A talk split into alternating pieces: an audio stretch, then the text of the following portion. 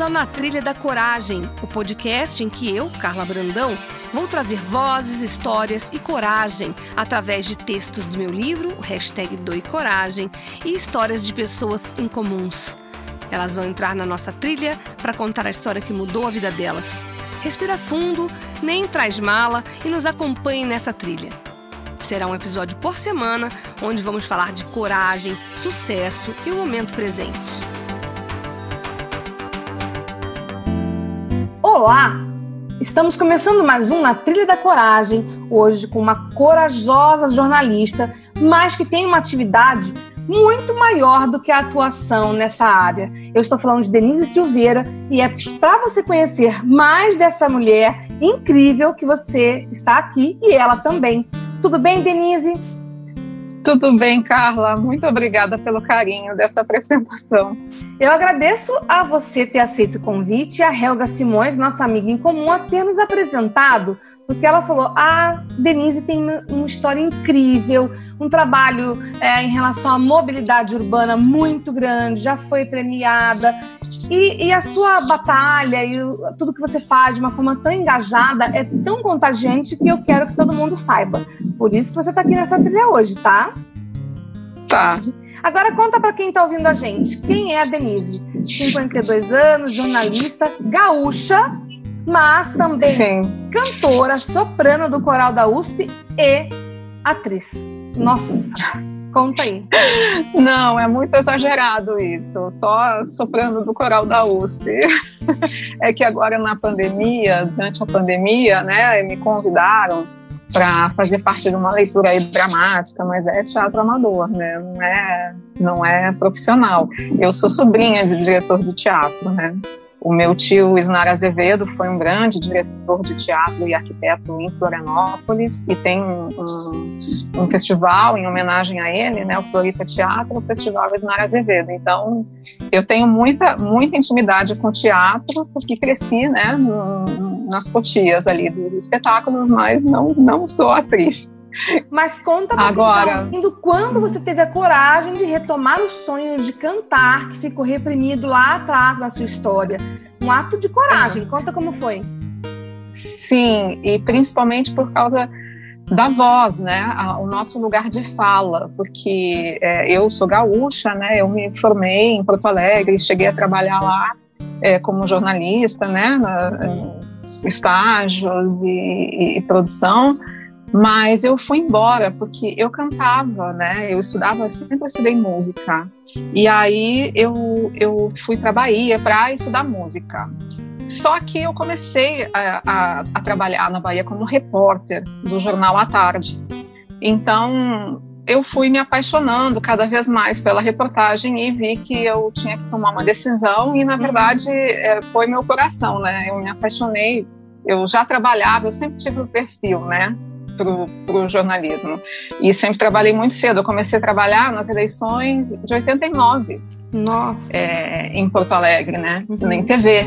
Então, é, é, foi eu acabei abandonando a música porque não tinha como você início de carreira trabalhando né não. e, e jornalista levar sei que não não dá as duas como coisas que você é. voltou e retomou essa é. sua vontade conta aí e aí anos depois né 30 anos depois oh. eu vim eu, eu já aqui em São Paulo já morando 20 anos que depois de Salvador eu morei no Rio né uhum. É, teve um período que eu também fiz um sabático fiquei na Bélgica e, mas assim, com os filhos grandes, né? Eu tenho três filhos, eu tenho gêmeas de 20 anos e, e um, um, adolescente de 15.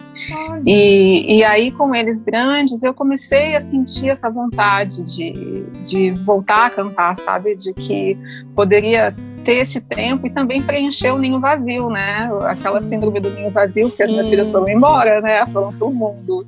E, e aí eu, eu fui entrei no coral da USP e foi muito impressionante é, o efeito disso na minha carreira como jornalista, porque a voz, 30 anos depois, ela não é a mesma. Não, né? tudo eu muda, tive né? filho, os tudo hormônios muda. mudam, também, é. eu, já, é, eu já entrei na menopausa. Então, é, quando eu me ouvia cantar, eu parava e pensava assim, mas quem que é essa mulher que está cantando? Nossa. E cara, então, já que você tá falando, eu tô curiosa. Eu, a, dá uma palhinha e você falou que ia fazer uma homenagem pra Helga. Dá uma palhinha, aproveita, vai. Aproveita o gancho. Ai, a Helga, olha, a Helga é uma amiga incrível, assim, Sim, que a gente que quando a gente sai, né, dos pagos, né, como se diz, assim, o nosso, o nosso mundo, a porteira é o mundo, né? Então a Helga foi, foi uma amiga que eu fiz nas redações, né? E ela é uma figura incrível, porque ela é totalmente engajada com o skate. Sim. Ela anda de skate, já teve programas, né? É, ela é super especializada nesse esporte. E qual e, é a música? Aí, qual é a música? Ai, qual é a música? A Helga é, a, é assim, é, representa muito a nossa adolescência, né? Nos anos 80, no Bom Fim. Chama hum. Rabo de Foguete, do Nelis Bolan. Vai aí. Tá. Rasga a chita, sai do trilho, põe um brilho, leva um toque, vai ao céu. Prenda minha flor de mel, prenda minha ha, muito louca, prenda minha ha, muito louca, prenda minha prenda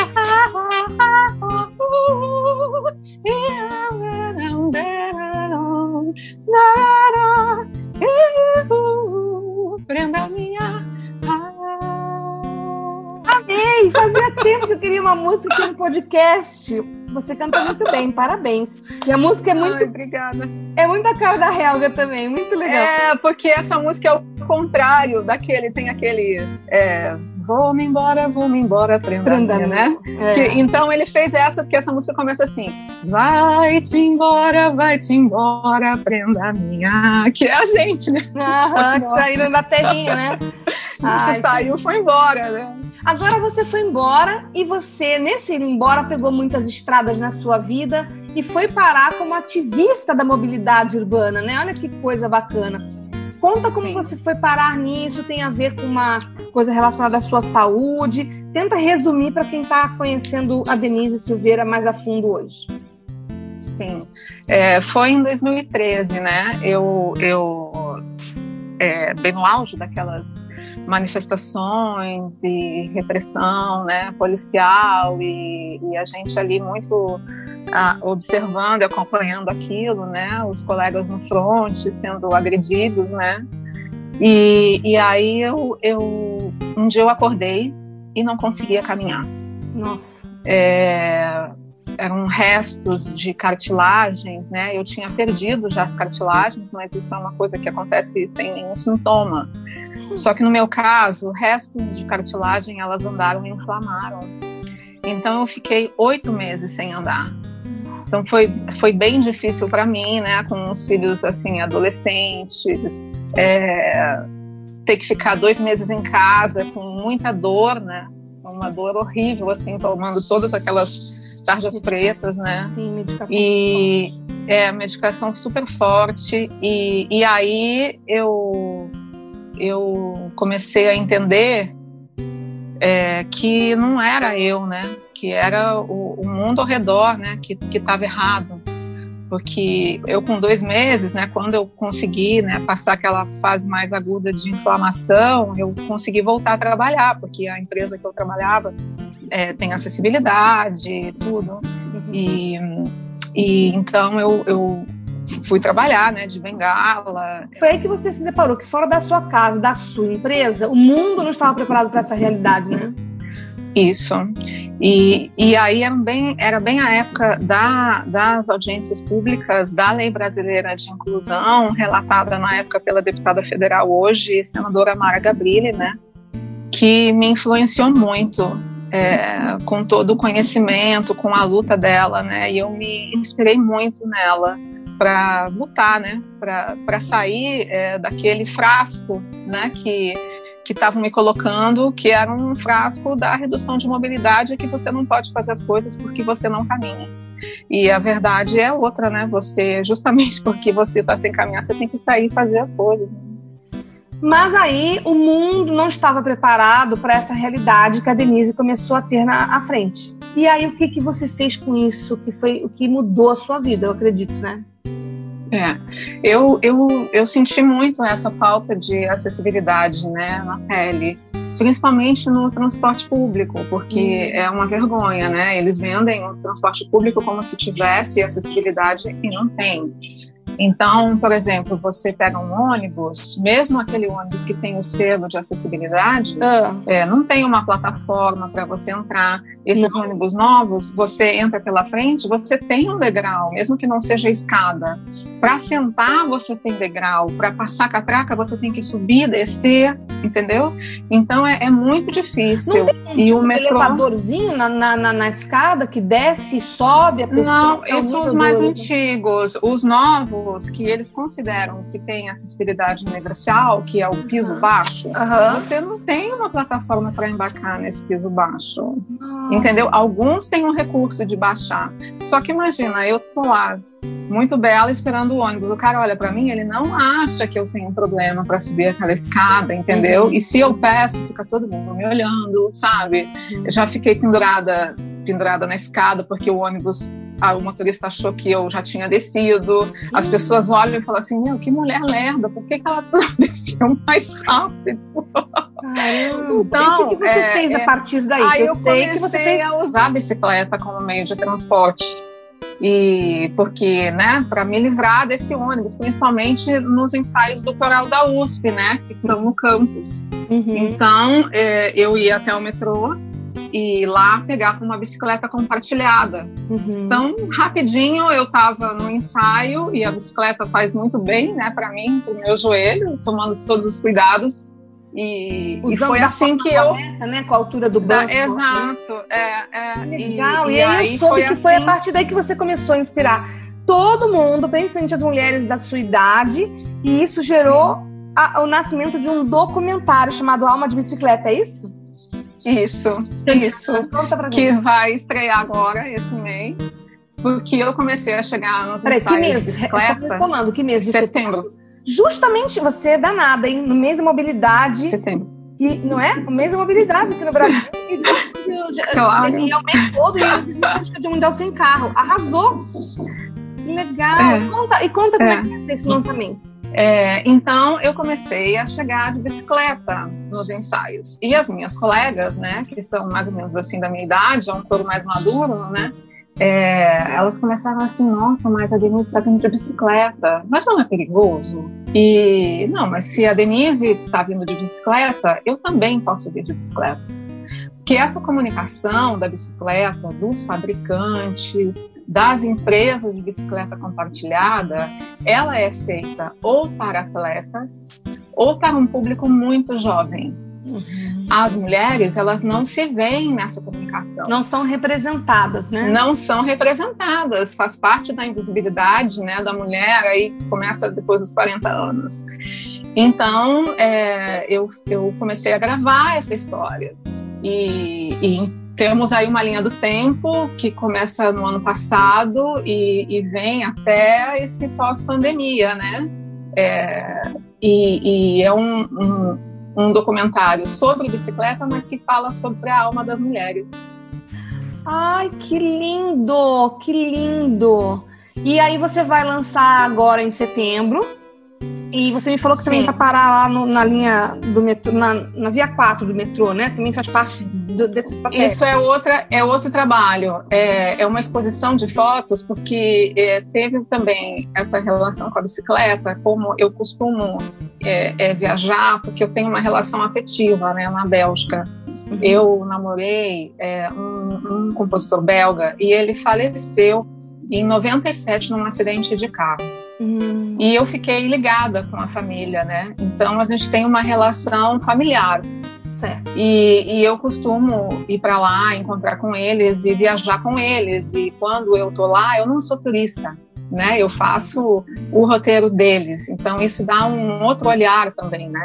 É, sobre a Europa e sobre a bicicleta, sobre a cultura deles. E, e eu comecei a fotografar. É, eu não estava fotografando a bicicleta, mas é, quando eu fotografava, a bicicleta estava sempre no quadro. Então, por exemplo, eu estava brincando com o, o, a neve que estava caindo dentro do ônibus, eu estava brincando na janela, usando essa neve como um filtro para minhas fotos. E aí é, veio um pingo e fez um, um, um, O ônibus parou e o pingo desenhou o poste. Entendi. Isso tudo foi, foi instintivo. Foto, não foi nada, não foi nada produzido. Não foi nada é, produzido? não foi nada produzido. Aí são snapshots, é tudo fotos instantâneas feitas com celular, com iPhone. Entendi. E aí quando eu tô desenhando, né, esse esse filtro no poste, quando eu vou olhar a foto, tem bicicleta no poste. Que legal! É, e eu fui fotografar. Você fez de uma forma espontânea nessas nessas espontânea viagem que vai virar uma exposição na Via 4 do metrô em breve. Isso é uma exposição que foi acolhida pela Unidos Cultural, que é um hub de cultura muito importante, né, ligado à congregação israelita de São Paulo, né, ligado à ONG Unides, e, e eles acolheram muito bem. O Bruno Assam entendeu, né, o, o que era o projeto e, e aí nós aproveitamos e, e, durante todo esse período de quarentena fizemos lives entrevistando pessoas importantes brasileiros importantíssimos né, lá fora, que estão ligados com a mobilidade. Então, é um, é um, é um, um trabalho bem, bem interessante deles, assim, de acolherem essa minha proposta. E né? quando isso e vai aí, acontecer, Denise? A gente precisa agora ver como que vai ser feita essa reabertura em segurança. Tá. E no metrô? Né? E no, na Via 4 não é o metrô, né? Porque são é, administrações diferentes. Sim, é, eu cheguei a conversar com o metrô, mas é, não, não fechei com eles, eu fechei com a Via 4. Não, e então, na Via 4 eu vou, quando, então? Na Via 4 vai ser a partir de fevereiro, eu vou ocupar seis meses as plataformas das estações da linha amarela e linha lilás. Parabéns. E uma pergunta. Com essas fotos. O que é coragem para você? Coragem é a gente se libertar do, das caixinhas e os rótulos que a sociedade machista e patriarcal é, quer para gente, principalmente a mulher, né?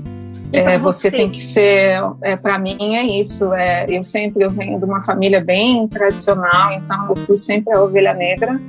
É, e, e, e, queriam que eu fosse alguém que não era a minha alma, né? Então, e eu, e eu acho que eu sou uma sobrevivente disso durante toda a minha carreira, a minha vida pessoal, né, é, a minha maternidade, é, e até quando eu fiquei sem andar, né, que as pessoas elas querem decidir por você, o que você tem que fazer, e a voz é nossa, é, a gente tem que fazer né? A gente tem que fazer o que a gente quer, o da mulher Coragem é uma ação que vem do coração, do seu coração, da sua alma, né? Como diz até da o, alma. o título do documentário. Sim. E para encerrar, eu queria que você falasse do que você foi fazer em Dublin e eu queria que você também dissesse o que, que você gostaria que houvesse de mudança no Brasil em relação à mobilidade urbana. É. Olha, é, em Dublin foi assim. É, eu, eu fui convidada para fazer a comunicação de um projeto que chama Ciclovia Musical, que foi uma ideia da Giane Martins, que ela era musicista da orquestra do Teatro Municipal e ela deixou ela e o marido Ezek, também os dois, né, músicos, e eles fizeram um, uma produtora e eles são empresários de música clássica. E aí um dia a, a Giane viu alguém chegando de bicicleta no concerto e ela decidiu fazer concertos para ciclistas. Uhum. Chama Ciclovia Musical, são pequenos roteiros comparados para concertos de música. Uhum. E aí eu fiz toda a comunicação do projeto e fiz dois documentários, um, dele, um deles recebeu menção honrosa no Nove Filme 2018. Olha. E aí essa estratégia de comunicação, ela foi selecionada para ser apresentada na maior conferência global sobre bicicleta e as cidades, que chama Velocity, é organizada pela Federação Europeia de Ciclistas. Então, ela foi, ela aconteceu em Dublin ano passado, onde eu falei, e eu e eu estava sem grana, né, para viajar. E eu pensei, o que, que eu faço? E aí um amigo que é um ativista incrível, que vale a pena você conhecer, deixo aqui a sugestão para você entrevistá-lo, porque ele é um modelo é. de coragem. Chama Carlos Greenbike. E ele tem a ONG Pedala Queimados, que é uma das cidades mais violentas do Brasil. E ele falou assim para mim, Denise, faz uma vaquinha. E eu falei, vaquinha? Uhum. E aí eu falei, bom, vou correr. Fiz a vaquinha, eu consegui a passagem em quatro dias. Foi um engajamento muito grande, porque hoje falam muito nessas ah, celebridade, milhares de, seguidores, mas isso pouco importa. O que importa é o engajamento. Eu ali com os meus 700 amigos, eu é consegui. É propósito, né? É, é, é, é, uma, é um exato. É propósito de alguém, né? E foi por isso que você conseguiu. Sim. Eu tive muita adesão porque os meus colegas, eles se sentiram representados. Sim. E aí né? você representou o Brasil nesse evento, né? Esse... Exato. Sim. Que no, no painel mídia amiga ou inimiga. No país que você mora, que você vive, no Brasil, nesse mês, é, o que, que você, se você tivesse o poder de resolver, o que, que você faria para mudar imediatamente em relação à mobilidade urbana? Olha, o que falta, na minha visão, é, são campanhas educativas, sabe? porque esse debate da mobilidade ele também entra nessa polarização maluca que a gente está e que nos deixou nessa situação que é uma situação muito difícil de enfrentar politicamente, né? E, e a mobilidade ela também está polarizada. Então vem é, uma administração, é, é, ela cria, né, coloca em prática ciclovias e aí fica como se essa administração tivesse inventado a roda. Aí vem a outra administração e trata como se essa pauta fosse da administração anterior. Então, é, né, então, hipoteticamente, muito agora, atraso. Tá, hipoteticamente, tá... agora, Denise, você tem o poder de fazer o que você quiser para melhorar. O que você faria? Que eu faria campanhas educativas para mostrar que essa pauta da mobilidade ela não pertence a um partido, ela é uma pauta de todos nós, é um direito de todos a mobilidade, de você se deslocar em segurança, a pé, de bicicleta, no transporte público, em tempos de pandemia. Isso implicaria em adaptar todos os transportes urbanos públicos, né? E melhorar Sim. a circulação da, da, de, dessas bicicletas, né? Entre outras. Sim, que as, sim, que as pessoas compreendam, porque eu, por exemplo, é, eu também uso bicicleta elétrica, né, por causa do joelho. Então, uhum. agora, é, o que eu acho que quando começarem os ensaios, que ainda não tem previsão, a previsão dos ensaios retomar só no que vem, é, a minha ideia é já não pegar mais o metrô e usar a bicicleta elétrica, né, para ir direto até a USP. Mas assim, eu quando eu tô, eu tô é, no trânsito em ruas que não tem ciclovias, eu já fui xingada de comunista safada. Entende? Uai. Por que, que eu tô ali? Sabe, vai pra calçada, né? A bicicleta é o meu direito. Eu estou ajudando o trânsito andando de bicicleta. Eu sou menos um carro né? Sim. Então, é, o, motorista ele precisa entender que a bicicleta é menos um carro que vai deixar o trânsito melhor para ele. Só que isso não é falado, né? É, essa relação ganha-ganha de... precisa ser evidenciada, né? Para que as pessoas entendam. É uma relação. Óbvio, é. né? Tem Exato. outras coisas envolvidas aí, né? E isso realmente, como você falou, precisa ser disseminado, é uma campanha precisa ser feita, né? E para finalizar, Sim, qual o recado? Em todos os níveis, né? Qual o recado que a Denise Silveira dá hoje para todo mundo que tem dificuldades, para todo mundo que tem medo, para todo mundo que é, não tem controle sobre as coisas, como você um dia de repente não conseguiu andar, você perdeu o controle de várias coisas. O que, que você tem a dizer para todo mundo que está te ouvindo, cada um com a sua dificuldade, com seus sonhos guardados, querendo fazer como você, voltar a cantar? Como você serviria agora de inspiração para todo mundo que está te ouvindo? Olha, os sonhos, a gente quando a gente tem um sonho, não foi a gente que escolheu, é o sonho que escolheu a gente. Então, eh, não, não pode desistir. A gente tem que continuar, tem que ir sempre em frente e, e abraçar esse sonho como é, como um grande amor.